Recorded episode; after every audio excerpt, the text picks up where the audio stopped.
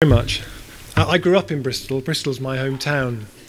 And uh, appearing on the stage at the Colston Hall, I have to say, is a bit like if you're interested in football, walking out on the turf at Wembley. This is hallowed ground for me. This is a bit of a moment. And, uh, you know, I grew up coming to see lots of bands here, and, uh, uh, and I never thought I'd stand on these boards, so I'm, I'm, I'm quite delighted to be here. And uh, this has been a, a, key, and what I love about it is they spent millions of pounds building all this stuff out here, and this is exactly the same. That's my kind of change. So one of the things that I've been looking at, uh, uh, was thinking about the Colston Hall, was I wanted to start with telling you a story. Uh, if this is going to let me do what it's meant to do. This is uh, uh, Captain Beefheart and the Magic Band.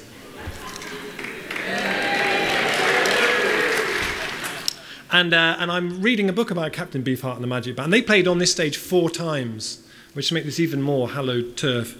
And uh, in 1986, there were some documents that were found in the immigration, on a waste dump in London that were from the immigration department. And they documented the first time Captain Beefheart and the Magic Band uh, came to England. I'm not going to talk about Captain Beefheart for the whole half an hour, although I could, but uh, it's just beautiful. So they arrived at Heathrow Airport. Their, their, their manager had forgotten, hadn't got it together, the idea that they might actually need work visas.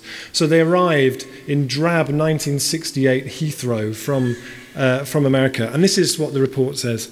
The group arrived together and presented a very strange appearance, being attired in clothing ranging from jeans, in inverted commas, uh, to purple trousers with shirts of various hues, and wearing headgear varying from conical witches' hats to brilliant yellow safety helmet of the type worn by construction workers. When they eventually approached the desks, it proved somewhat difficult to interview them as they seemed to think on a completely different mental plane and found it difficult to grasp the rudiments of passport control. And when the immigration officers asked Captain Beefheart who they were, he said that they were pilgrims from the 25th century. and that the camera around his neck was a member of the group.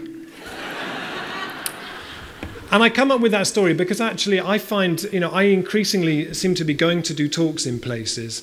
And actually, when you go to talks, I'm sure Tim will, will echo this when he comes up, when you go to talks and you question the idea of, of economic growth and where we move forward from here, you do feel like a pilgrim from the 25th century. And, what I, and I usually start talks by saying, um, for the next half an hour in this space, we're going to just discuss as though actually that term, when everything gets back to as it was before, we're not going to say it for that half an hour. This half an hour is a space to explore what a post growth uh, society might look like. And so I'm going to kind of lay the same thing down here, really. And so that's what I really want to, uh, to move on to look at. They said there's a bit of a delay, they said, when you press the button. Maybe I'll just say next. Would that help?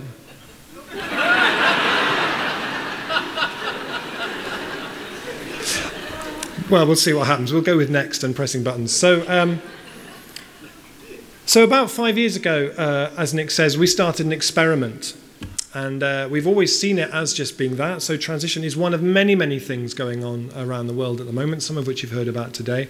And I think it sits within that, this whole, you know, things that are happening internationally, things that are happening nationally. Uh, but I think there's something emerging in, in transition which I think holds a really important uh, piece of the puzzle. And there are three things that underpin it. The first one is, is peak oil, this, this, this idea that we are at the end of the age of, of cheap energy. Uh, the International Energy Agency, who spent the last 20 years saying peak oil isn't a problem anymore, anyone who says it is is a nutcase. Don't listen to them, it's all fine. In their report that they put out last year, had a paragraph which said, oh, the peak in conventional oil production, which happened in 2006 anyway, moving on very quickly. Uh, and that they're talking about the dark blue bit there, which is falling much, much faster. And actually, even that is optimistic if things from WikiLeaks are to be to believe that Saudi Arabia is infl- inflating its reserves by up to 40%. So, uh, but in order to keep that line rising at the top, First of all, there's the yellow bit, which is the, the, the, kind of fossil fuels that we have as we move into the second half of the oil age, which are things like the tar sands, where you have to put a lot of energy in to get energy back out again. But the thing that magically makes it all work is that lovely blue triangle there of fields yet to be discovered.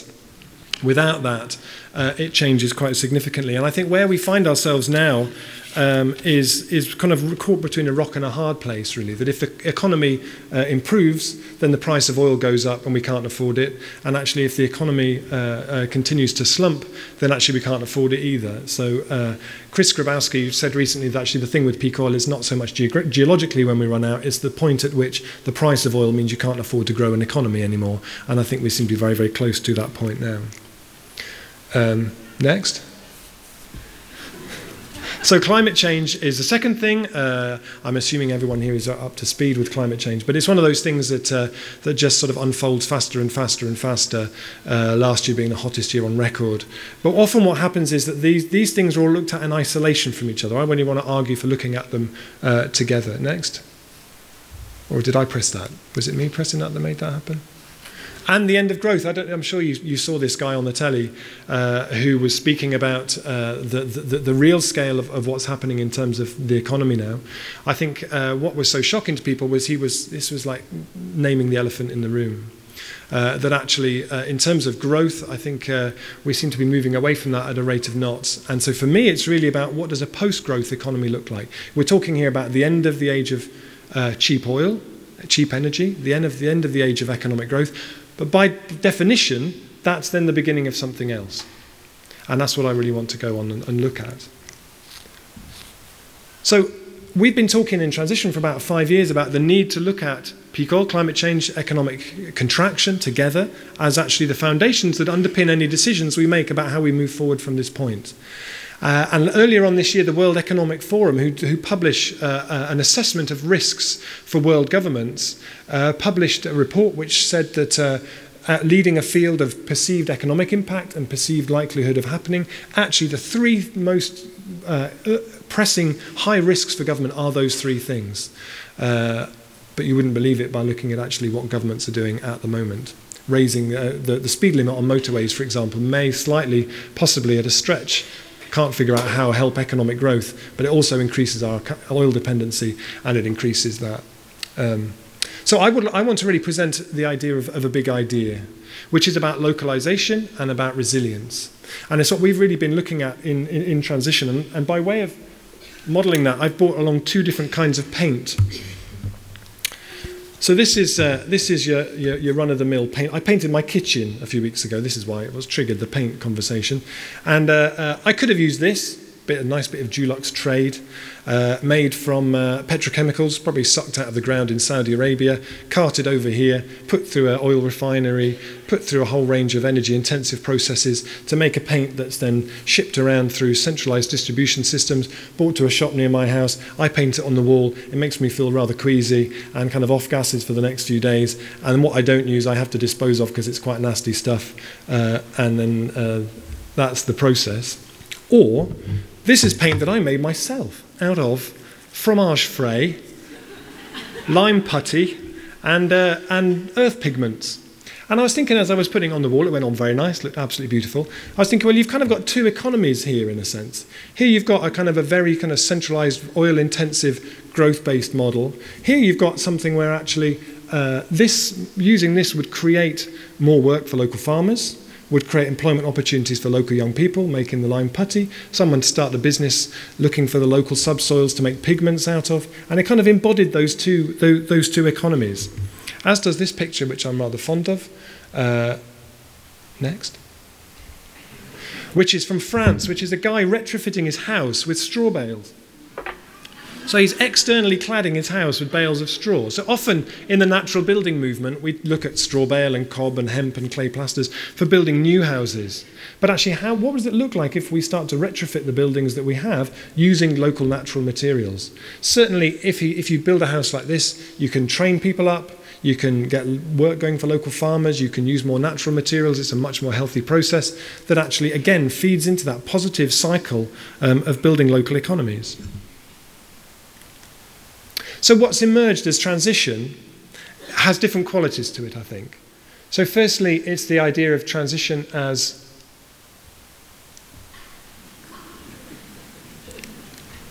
as an inner process. It's not just a, a, process of changing light bulbs and growing carrots all over the place. It's a, it's, a, it's a process of supporting each other through times of rapid and uncertain change. Uh, it's about leading by practical example. It's about not waiting for permission. Uh, it's about just getting on with it and showing what's actually possible. Um, oh, come on.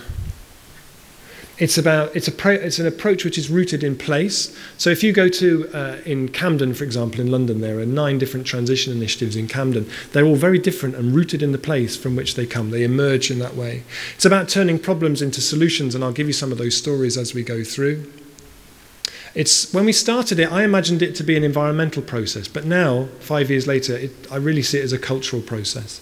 How do we change the cultural story, the story a place tells about itself as it enters increasingly uncertain times? And that's a very, very powerful thing, actually. And also, it's an economic process. Again, I'll come on to talk about that. And it's about telling stories. I think a lot of our role is gathering in stories and, and telling those stories. And that's really what I want to come on to do now. So, we just um, uh, published uh, a new book, which is for sale outside, which is called The Transition Companion, which was the result of an 18 month collaborative process with many, many hundreds of people uh, around the world who, who, who, are doing transition. And the way that we kind of imagine it now is rather than a model where you start with this and then you do this and this and this, is that it's very much an open source process uh, that people assemble in their own way using different ingredients. And this is a picture of a, of a larder. So it's like you assemble the different ingredients. It's like making a cake. Everywhere makes a cake, there are certain stages you need to go through, but everywhere does it in its own way and assembles those ingredients. So, what I've done is I've brought along some things to show you uh, as a kind of transition show and tell, which has come about from asking different transition projects to send something that represents uh, a, a, project of which they're very fond and of which they're very proud. So, uh, I'm going to start with this. This is, this is a, jumper uh, from Taunton. And uh, Transition Taunton Deane, very early on in what they were doing, started working with the local council. The local council organised for them to come along and run an event for all 375 people who work for the council, from the chief executive officer down to the guy who cut the grass and people who make the tea and so on. Looking at visioning what this place could look like as a more resilient, more localised Taunton Deane. Uh, and it's had all kinds of knock on impacts, one of which was the council now runs, uh, in the winter, they, they do a, a day where they turn the heating off and everybody has to come to work in a sweater, and they give a prize for whoever wears the most revolting jumper to work. then I hope you're going to appreciate this story because this was a bugger to carry up from Devon, I can tell you this thing. So this is, this is from Malvern, and uh, in Malvern uh, they have 104 listed gas lamps throughout Malvern. Uh, and very, people are very, very fond of them. They, when C.S. Lewis wrote The Lion, the Witch, and the Wardrobe, the lamp that Lucy sees when she first goes into Narnia was based on the ones in Malvern. So at the moment, they cost a fortune to run. They use something like uh, £200 worth of gas every year and cost £450 a year to maintain. So Transition Malvern's energy group, known locally as the Gasketeers, uh, came together and they were all the kind of lighting nerdy geeks in Malvern. And they came together and they designed a kind of a makeover of the lamps, which involved getting rid of these old Victorian bits. Uh, and now they use 84% less gas. They're 10 times brighter than they were before. They're all maintained by Lynn, who is uh, the, the UK's first female trained gas lamp technician, who does the whole thing off, off a bicycle with a trailer on the back. And now they're now planning to set up an anaerobic digestion scheme to, uh, um, to, to, to use local food waste to power the lamps. Yeah, give it up for Malvern.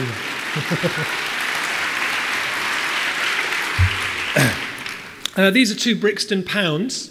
Uh, so Brixton was one of the first places to do a kind of an urban-based local currency scheme. So you can spend these in Brixton; they're worth the same as sterling. The shops take them as much as they would uh, sterling. Uh, at the launch of them, the, the head of local council said, "We want this to become the currency of choice for Brixton." And they've just issued a new set of notes that David Bowie's on the £10 note. Uh, another Colston Hall connection there. And uh, um, they've just launched uh, the, the, a mobile phone based currency. What's that? They've just launched a mobile phone based currency, which is a really interesting innovation. Uh, so you go and you just pay by text uh, in the shops. Uh, but that's going to be scaled up here in Bristol with the launch of the Bristol Pound. There's a workshop about that tomorrow, which is going to be the same a printed currency, a mobile phone based currency for, for a city on this scale. Really fascinating innovation. Uh, in, um, In Topsham in Devon, Transition Topsham did the usual kind of stuff transition groups do when they're getting started. They showed some films, they did some talks. But what they found was that uh, it wasn't really gaining that much traction. So they said they sat down and said to each other, "What is it that really captures people's imagination and fires them up? Is it peak oil? Don't think so. Is it climate change? Doesn't seem to be. Could it be beer? I think it may possibly be actually." And so they've started uh, Topsham Ales, which is a community-based microbrewery and they raised £35,000 in a share option uh, to buy all the equipment. It runs out the back of a pub. Uh, but what they see is that, it, is, is that it's, a real, it's a really good way of starting to capture and tell stories about the place and the names of the beer uh, and in terms of what they do. And speaking of beer, again, you're going to think I'm addicted, obsessed with beer, but uh, in Lewes, Transition Town Lewes, one of the really exciting projects they did, you may have seen it in the paper, was they started the UK's first community solar power station on the roof of Harvey's Brewery, who are a big local brewery. Uh, there was space for 554 PV panels on the roof there. And they raised £350,000 in four weeks in a community share option. Uh, and the brewery, Harvey's, brewed a special beer called Sunshine Ale to celebrate They'd also brewed a beer before when the Lewes Pound was launched called Quids In. and I love the idea of a local brewery documenting the transition of a place through the names of the beers that it produces. Uh, these, these rather lovely little things uh, are, from, um, are from Belsize in London, and they are the draft busters in miniature. So Transition bell Belsize do a thing called Draft Busters where they go round to someone's house and they run a course in how to draft proof Victorian windows and doors by draft proofing Victorian windows and doors. Uh, and the person who's the host gets all the stuff and gets their house done, and all the people who come get trained up uh, in how to do it. And uh, um, but what's really great about it is because there are now 40 or so transition initiatives in London, it's ideas like that can spread very quickly. So now lots of London groups are doing are, doing this kind of uh, draft proofing work. And uh, in Monteveglio in Italy, this is the kind of thing you would give to a football team at the beginning of a football match. But uh, in Monteveglio, they had a, a transition Monteveglio started. They started doing lots of talks and so on. And what they found was that there was elections coming up. So a few of the people said, "Well, we'll run. For, we'll run in the elections." And they ran and they talked about peak oil and climate change and resilience. Uh, they used open space for their uh, election uh, uh, stuff. And uh, what happened was all the transition people got in, and all the people in transition were still active. So they ended up with a really kind of good synergy between the two. And one of the first things they did was pass the most amazing resolution, uh, which talked about how the council and uh, how the council shared a view of the future, talking about peak oil and, and limits to economic development, uh, a commitment to uh, bottom-up community participation, uh, to an optimistic approach, uh, and they talked about things like the, fr- the the, the need for frugality and simple living, which is quite an extraordinary thing. So it's a real kind of state of the art, what it looks like when a council comes down to meet a community that's very serious about doing this kind of thing. This is uh, one I was just given today. So in Bath, uh, uh, transition Bath, uh, there's a place called Hedgemead Park in Bath, which is a very prominent park there, and uh, and transition Bath have been um, have taken over the, a big circular bed in the middle of the park there, and turned it into Vegmead Park and they had lots of volunteers came out and there's a fantastic film on YouTube of the step-by-step transforming of this park uh, of, this, of this bed into, into, a, into a vegetable bed. And this was the object that represented all the time the volunteers spent getting to know each other and uh, building community in, in that kind of a sense. And they won a, a, a Bloom award for, for engaging young people in, in growing or something as well. Uh, this is uh, some garlic uh, from Slaithwaite in Yorkshire, or Slowett if you're from Yorkshire. And uh, the local grocery shop uh, in Slaithwaite was about to shut down. And so Transition uh, Slaithwaite, Marsden and Slaithwaite Transition Town came together and said, well, we need to keep the shop going. How, how are we going to do that? And uh, so they, uh, they bought the shop out and they had a community share option. They said to the community, should we take over the shop? They said yes. They raised £15,000 in order to do that. And um, once, once they started running it, they found that as a wholesaler, if you want to buy garlic, the only garlic you can get comes from China. And they thought, this is ridiculous. We can grow garlic up here. So, one of the first things they did was the Slaithwaite Garlic Challenge, where everybody who came into the shop got given a couple of cloves of garlic and told, take this home and grow it, and we'll buy it back off you. And if nothing else, we'll be self sufficient in garlic within a couple of years. But what spun off that, which is really interesting, is that they is that they've now they, they started something called Colnucopia because it's the Colne Valley, so they're calling it Colnucopia, and they've just recently published uh, a declaration of independence from the globalized food system for the valley. Yeah.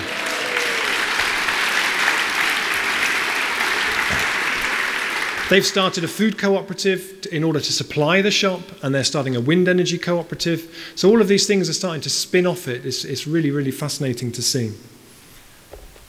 Uh, this is this is an object from uh, which is rather close to my heart. This is from uh, from, from Totnes, and we started a project a, a while ago called uh, Transition Streets. And Transition Streets looked at the idea of well, normally when you want to make change happen from a top-down perspective, you think well, we'll give grants for solar panels and give people some leaflets about reducing their their, their, their energy use and so on.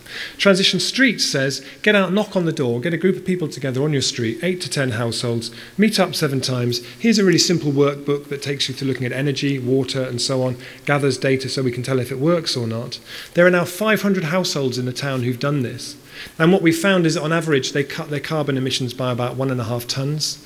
Uh, and there's a very lovely film on YouTube now, which is narrated by Matt, which is about transition streets. Because actually, what you find with it is that although people should be really chuffed the fact that they've saved themselves £700 a year and so on, actually, what they come up to you in the street and talk about is all the people they know that they didn't know before. is the social side of it that is really, really powerful. Uh, and the projects that have spun off that, that, that weren't there before because people have actually started meeting together and, oh, I now know Dave over the road and together we're doing this, that, and the other. And I think it's a really interesting model. So it leads to one and a half tons of carbon per household at a cost of £75 a household. And it's something that could really replicate out very, very widely, I think.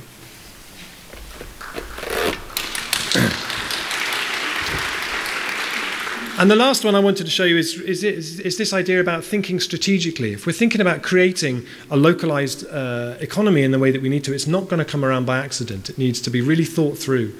And what they've done in, in Norwich, they did this study called Can Norwich Feed Itself, where they looked at the city in the context of its hinterland and said, yes, we could. And they identified the amount of ground and the things that it needed in order to do that, which was a mill, new farms owned and run by the community, and other things. And those things are all now getting put into place. So rather than those initiatives just being in isolation, they're all sitting as, as part of a wider thing. And lastly, I said lastly already, but I forgot about this one. So Bath, coming back to Bath again, a couple of days ago, they launched Bath and West Community Energy, which is a really exciting model. So there's a few places now, like Lewes and Totnes, who are looking at creating community-owned energy companies to put renewables in place for the community. Uh, this is a really exciting model where they want, within five years, to have 11 million pounds worth of renewable infrastructure in place, generating 300 odd thousand pounds a year towards uh, transition at the community scale. They had their launch the other day. A really, really exciting model to, to keep an eye on that could be replicated as well. So um, that's my little car boot sale, and I just want to kind of pull it together, I suppose, in terms of. Um, There's that quote uh, that Milton Friedman said, you know, only a crisis, actual or perceived, produces real change. When that crisis occurs, the actions that are taken depend on the ideas that are lying around. That, I believe, is our basic function to develop alternatives to existing policies, to keep them alive and available until the politically impossible becomes the politically inevitable. You know, I'd cheer that bit because that's Milton Friedman. But, uh, but there is something really important in there. And I think what, we, what we're trying to do is to shift the way that we think about this. So at the moment, when we think about peak oil, we think about climate change, it's as though we've sort of spent the last 150 years climbing to the top of a mountain. And we stand at the top with 87 million barrels a day, a day underneath us in order just to make the basic things happen. But when we try and move away from that, uh, it, it's, like being, it's like moving away from something. This is where the government, what they're talking about at the moment, is really stuck in that, you know, we can't tear people away from their lifestyles and all this sort of thing. Whereas what we try and do in transition is to flip that upside down and say, actually, maybe we should go on. Maybe instead we could look at it as being like a deep, dark lagoon we dived into 150 years ago because we were told if only we could dive deeply enough, there was wealth and great riches that would make us really happy down there. And the deeper we've dived, the more and more isolated we've become from each other. It gets darker and darker and colder and colder, and now we're sort of scrabbling around in the tar sands at the bottom looking for whatever it was that was meant to make us happy. Uh, but when you look at it like that, then moving away from oil dependency and high carbon ways of doing things is a move, is a move towards something. It's a push back towards reconnecting with each other again, towards rediscovering each other, and uh, uh, and to feeling a part of something again. And uh, certainly, you know, from the time that I came along here to the Colston Hall as a teenager, uh, um, my sense is that actually my generation, the generation before that, we haven't really had a big mission as such, apart from to just have more stuff than the previous one.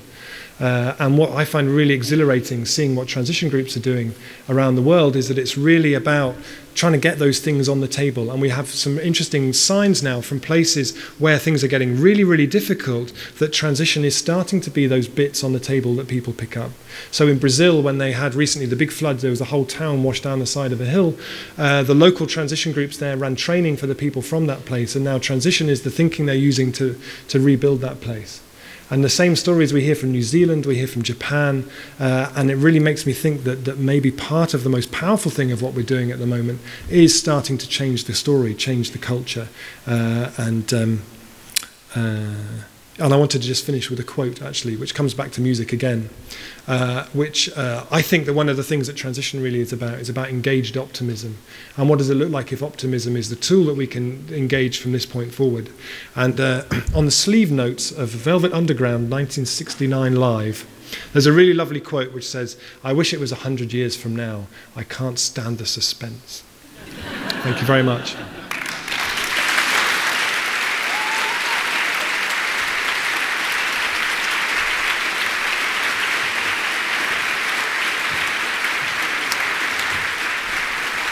Didn't he do well, that Bristol boy? I was wondering, are there any of it, Rob's schoolmates here? no, maybe not. So, it's um, it's clearly this is clearly the session about growth, about helping us all to kind of rethink it. And, and the, the, our next speaker, speaker, Tim Jackson, has just I think done so much to move us in that direction with his extraordinary book, Prosperity Without Growth. Um, and if you haven't had a chance, it's not a sales pitch, but they are downstairs in the bookstall. Um, Tim is the professor of sustainable development at the University of Surrey. He was on the Sustainable Sustainability Commission with Jonathan Porritt. Um, and he's also a playwright, multifaceted gentleman. So let me introduce Professor Tim Jackson.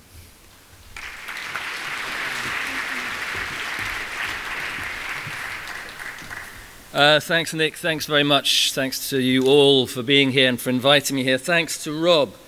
Rob is um, what he's done in transition over the last five years is fantastic. And for me, he's a kind of daunting character because the practical, the pragmatic, the everyday, the reality of creating transition is Rob's forte. And, and, and I'm a kind of ideas person. I'm, I'm sort of like one of those people in medieval uh, England who used to make a living off their wits by saying things which were uh, occasionally funny but usually just really annoying and saying it to the most important people in the country and, and hoping that you would either um, get some recompense um, or, at the very least lose or avoid losing your head in the process. Um, and, and that was the that was a very actually a very apt metaphor um, for what potentially happened with the work that I did for the Sustainable Development Commission. Um, uh, in, in, my naivety, uh, we produced a report uh, called "Prosperity Without Growth."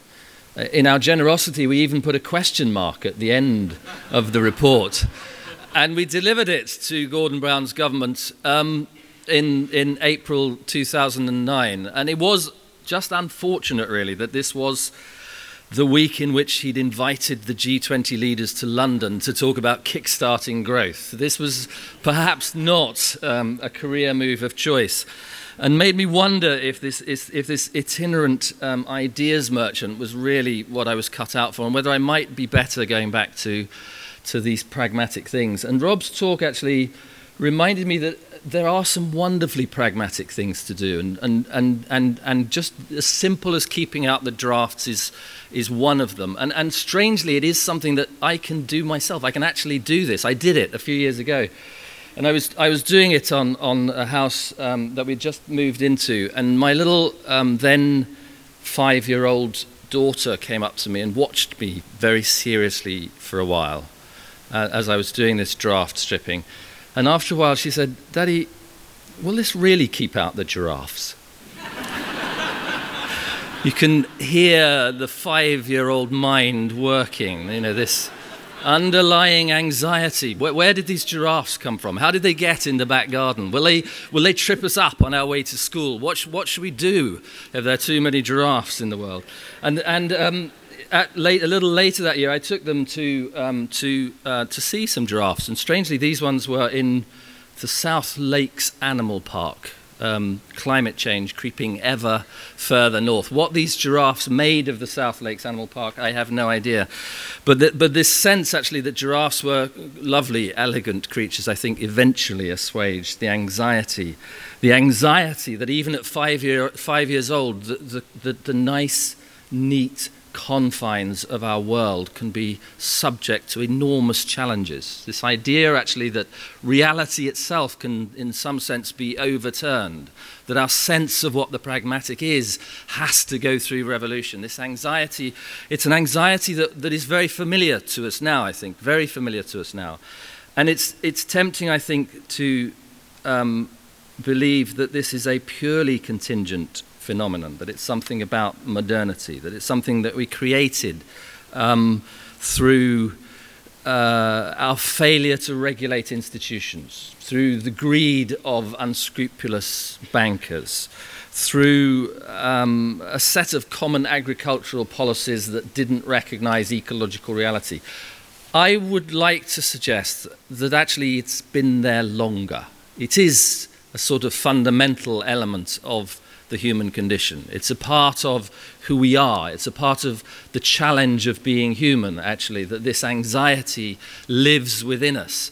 And that the choice that we have to make essentially is either to deny that anxiety and to create institutions that deny it and to evade it and to escape from it. The den- denial of death, for example, is, is one element of, of that anxiety. It's something that the philosopher Ernest Becker wrote about in the mid 1970s uh, with fantastic eloquence that we created a society that somehow denied death by forever creating the art of the possible, the art of the new, the regeneration of material objects in satisfaction of some ever elusive quality of the good life.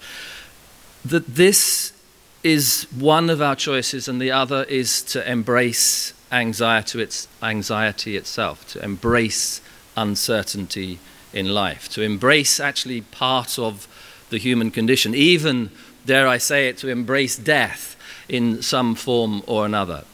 And this, I think, um, is, is where I would really like to concentrate, not on my work specifically, not on the growth debate specifically, but actually on the work of of Schumacher himself, because it seems to me that he saw these things and he prefigured them. I, I remember when I, when I started out on my career, I read um, The Problem of Production, which is the first chapter in, in Small is Beautiful, and I was completely blown away by it. I was blown away partly because he wrote beautifully, he articulated himself uh, in, in very elegant ways, and because of this clarity of insight into the issues. The problem of production has not been solved, he says, in the first line of, of that chapter in Small is Beautiful. And it is, it, in a way, it, it relates to my point about anxiety. We make a choice here. Do we choose to accept that we have an ignorance within us? Do we choose to accept that we haven't solved all the problems? Are we prepared? Are we big enough to stand up and say we do not understand these things. We're confronted with problems that we simply have not solved. Or do we say, this is how the world works, this is how we go forwards? Production works like this. If we make it more efficient, it will solve the problems. Technology will deliver the solutions to us because we are so clever. These are, again, choices. And, and I think what Schumacher was pointing out in, in, in the problem of production was that we have not addressed, we have not confronted those issues, that we've created uh, an industrial system which degrades the natural environment, which exploits people, which fails to deliver the goods that we would like to serve in our aspiration of the good life. And perhaps even more fundamentally, that it has never recognized who we are as human beings. It has never recognized the anxiety. It's never recognized the existential nature of what it means to be a mortal being on a finite planet. It has taunted us, tainted us, it's lured us with visions of eternal life, a sense of ever better world with greater and greater material satisfactions. And in the process of doing that, it's robbed us of any kind of hope that we can achieve any of that. These, are, these were radical ideas. They, they were incredible insights of vision. They set me, interestingly, on a path that was almost entirely instrumentalist at the time. I spent about 10 years really thinking, well, if you know we haven't solved the problem of production, that's what I have to do. Let's go and solve the problem of production. So I thought a lot about clean production and green technology and renewable energy, and I did a lot of work, which I, I believe is still is very valuable work for people to be doing in moving technology, in moving production towards a place where it was more in harmony with nature, where it fulfilled our needs. A sense of production that actually put the needs of human beings at the heart of it, our needs for health, our needs for education, our needs for leisure, our needs for participation in, in the life of our society, our needs for community, our need for the love of our friends, our need to be able to sit in a safe place and be anxious and face that anxiety and to celebrate it in some sense, to celebrate that it is the most common feature of our existence. And when I was asked to come here, um, I went back to um, the problem of production to reread it again, and I was astonished, actually, to find not only that Schumacher had pointed to this problem and identified the ways that production has to change, but also that he had seen those deeper issues, that he had articulated them. He had also, interestingly, articulated that very fundamental questioning about economic growth, which it took me another 10 to 15 years to get back to in my career and become um, so troublesome for the UK government in, in articulating. He had seen that in that very early essay. And he had also seen, again, which took me a lot longer to find, that the, the main challenge in articulating a different path is, in fact, to create a different economics. And in a later chapter, as I'm sure many of you know, he talked about a Buddhist economics. He contrasted uh, a Buddhist economics with a conventional economics. And he, he focused on on a number of a number of issues, a number of things which which again when I reread the work were, were astonishing in the foresight that they had in pointing us directions for change. For example, he talks about the nature of work.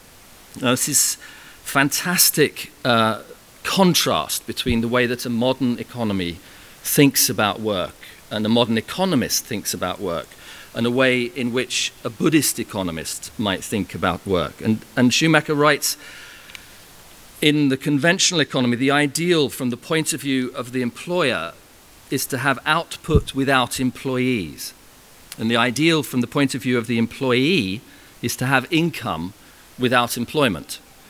And uh, this is a, a, wonderful world. It is clearly a wonderful vision, but what it leads to turns out to be a kind of meaninglessness it leads to something called the division of labor, the ever smaller division of work into small repetitive tasks that can be carried out very efficiently, first by thinking human beings, and then by human beings who've had almost all capacity of thought robbed from them by the task itself, and then later, even they are dispensable and they're replaced by machines. And this is logical from the point of view of the conventional economy.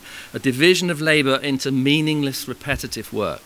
It leads as well to the concept of labour productivity. If I, am an employer. I, I, don't want these costs. Who are these people clogging up my factories? Why can I not do with more? Why can I not ask them to do more in each hour of work than they did before?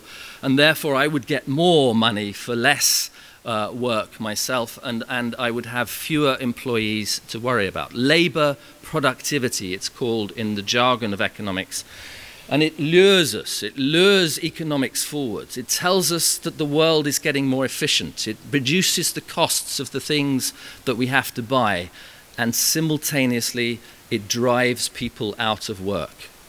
If we can't grow the economy faster and faster, in the face of labor productivity, we are always looking at more and more people out of work. It's a, it's a split dynamics. It's a dynamics, it's a double edged sword. It's, it's actually at the heart of it a kind of fetish of enormous proportions that la- the economists simply still do not get. The continual pursuit of labor productivity robs work of its meaning. It robs human labor of the services that we share, and it robs our economy of the ability to be stable without endlessly growing. And this. Um, this has real repercussions for the quality of our working lives. So we ask our doctors, for example, to see more and more patients each day. We ask our teachers to teach bigger and bigger classroom sizes. We ask, I, I suppose, in the extreme, our orchestras to play Beethoven sonatas faster and faster. Um, so that we can get a few more in and charge a few more bucks for the performance. This actually, interestingly, this example of the orchestra was pointed out by a very, very conventional economist called Baumol uh, a few years ago, and it, it led to something called um, Baumol's paradox that essentially an economy that is attempting to deliver meaningful services eventually just has to slow down because you rob the services of meaning when you take the human content out of them. And this fundamental insight just goes by the board in relation to conventional economics. Schumacher also pointed out um, that this function of work, this division of work, really is, is a very, very odd one. It, it's, it's, a, it's a world in which what we do is we work as hard as we can to earn as much money as we can so that we can then go out and enjoy ourselves. This complete split, a division between who we are as working beings and who we are as living human beings. Um, and it fails to pick up what Schumacher called the idea that the function of work, the Buddhist idea that the function of work has at least three really important characteristics. One is that it, it gives people, us, a chance to utilize and to develop ourselves, our faculties. Two is that it enables them, enables us to, to overcome our egocentridness by joining forces with other people in a common task. And, and three is almost in that order is that it brings forth the goods and services needed for what he called a becoming existence. So this it is ultimately only this third task, and in a very distorted way that conventional economics ever sees, and it neglects actually the entire idea that work and leisure, again in Schumacher's words, are complementary parts of the same living process. They cannot be separated without destroying the joy of work and the bliss of leisure. Lovely poetic language, prefiguring actually one of the key dilemmas of our time. How is it possible to keep people employed meaningfully in an economy that has been driven to the brink of collapse by the pursuit of labor productivity? These were uh, very, very simple insights, uh, expressed incredibly clearly at a time when we would have had um, much more opportunity, I think, to escape from the anxieties that face us now. And, and foremost, almost, amongst those anxieties, it seems to me, is that we are in a situation of collapse, of near collapse. It, this, you don't need me to say this to you. you. All you had to do was to turn on the television and listen to Mervyn King talking about another 75 billion pounds of quantitative easing. Now, I'm, I'm going to do a short diversion here because I know that none of you want tea. Uh, you really hate music, and you certainly don't want to enjoy the concert tonight. And I thought I'd give you a, a potted uh, explanation of what quantitative easing actually is. Um, I have some slides, and I hope they're going to be quicker than Rob's to get through because there's about 42 of them. Um, in very, very brief terms, this used to be called helicopter money. It used to be called dropping money over, over the economy so that you could get things back going again. This is a lie. This is not helicopter money. If you drop helicopter money on a city, people have a decent, honest chance in the Scrabble to pick up the £20 notes. This money in quantitative easing, and we should be absolutely clear about this, is being used in deeply inequitable ways. It is a rebuying by the central bank of bonds previously purchased by private corporations and commercial banks at exalted prices. What does it do? It puts money directly into the pockets of the banks and the private corporations who have previously purchased government bonds. In the same process, it systematically robs ordinary people of one of the most important vehicles for long term savings, which is government bonds. This is a situation which is taking money from the poorest, from the ordinary taxpayer, and pushing it once again into the pockets of those who were the architects of collapse. It is a situation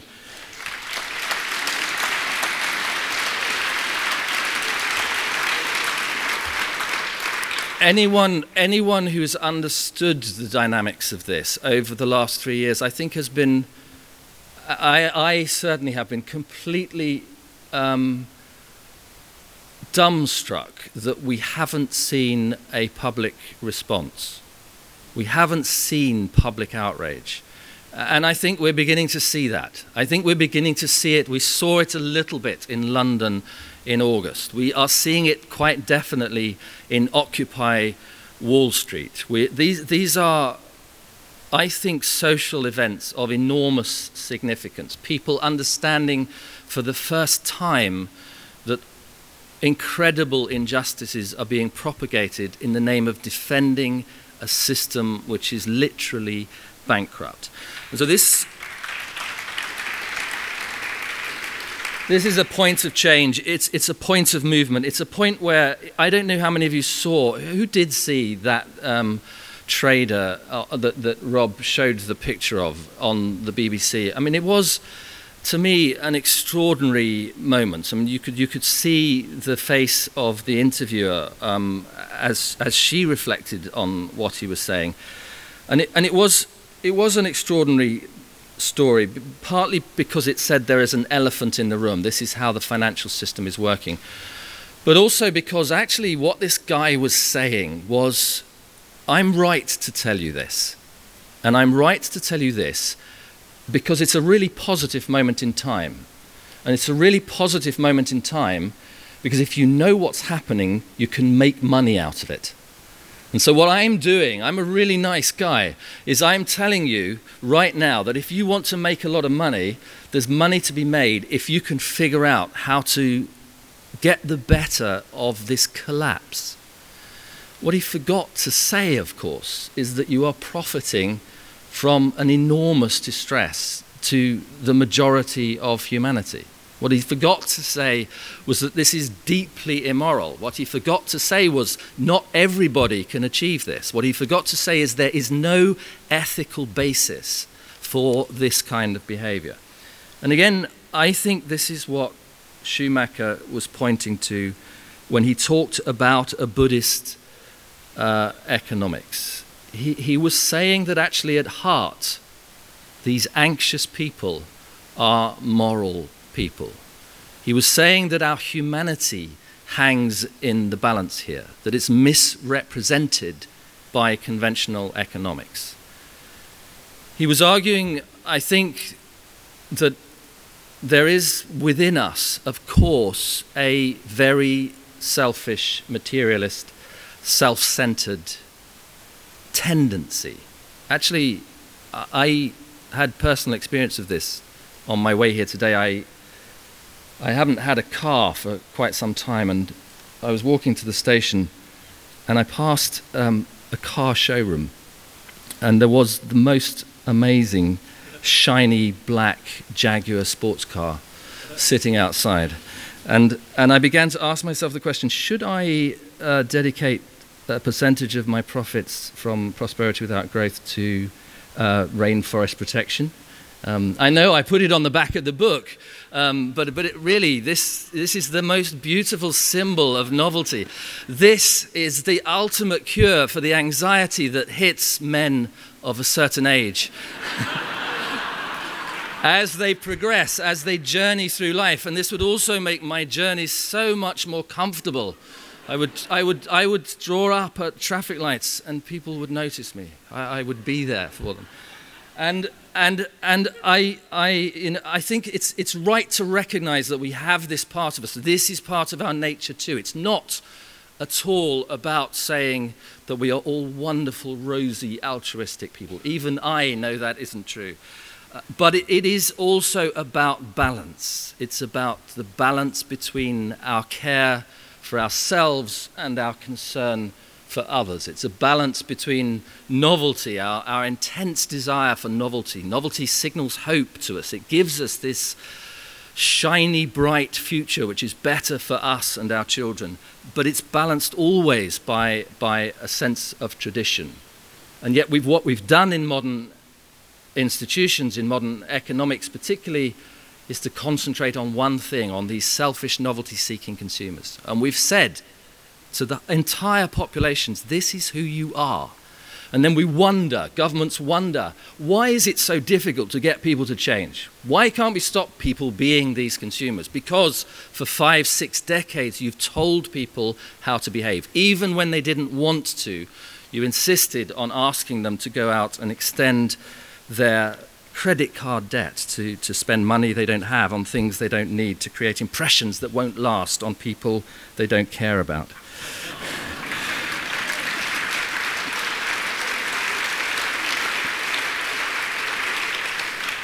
Uh, there are journeys here. Uh, this journey is coming, is coming to an end. there are journeys on foot, Satish Kumar. There are journeys on bikes, Schumacher Jr. Uh, best of luck with that. Um, my own journeys on bike, again, I'm always in awe of people who have these pragmatic capabilities. My own journeys on bike uh, really only go as far as cycling down something called the Blackwater Valley Path from the station in North Camp to my hometown in Farnham, where you reach uh, something called the Shepherd and Flock roundabout. I don't know if anyone is familiar with that. This is a three lane roundabout. And you get to the end of this lovely bicycle path, and, and there's a little sign which says just two words cyclists dismount. and, and you look at the three lane highway and, and, and dismount and what? Dismount and die. Is, is this. Is this the ultimate? Is this all you can tell me about this particular journey? We, we, we are confronted with anxieties. We are confronted with real anxieties. Those anxieties are beginning to play themselves out in dark ways in the system around us. But the biggest, the most exciting, the most important journey of all actually is the inner journey. It is the journey of understanding of who we are in this world at this point in time. It is, I, I would argue, the most exciting time to be alive and to remember again those visionaries who came before us and who pointed to the roots, the real pragmatic roots for a different kind of world and a different kind of economics balance, vision, compassion, and a sense of right livelihood, of being well with the world. All these influences are there. They are there for the taking. The task now, it seems to me, is to move forwards in the most pragmatic ways that we can um, and to achieve the change that is owing to us. Thank you very much.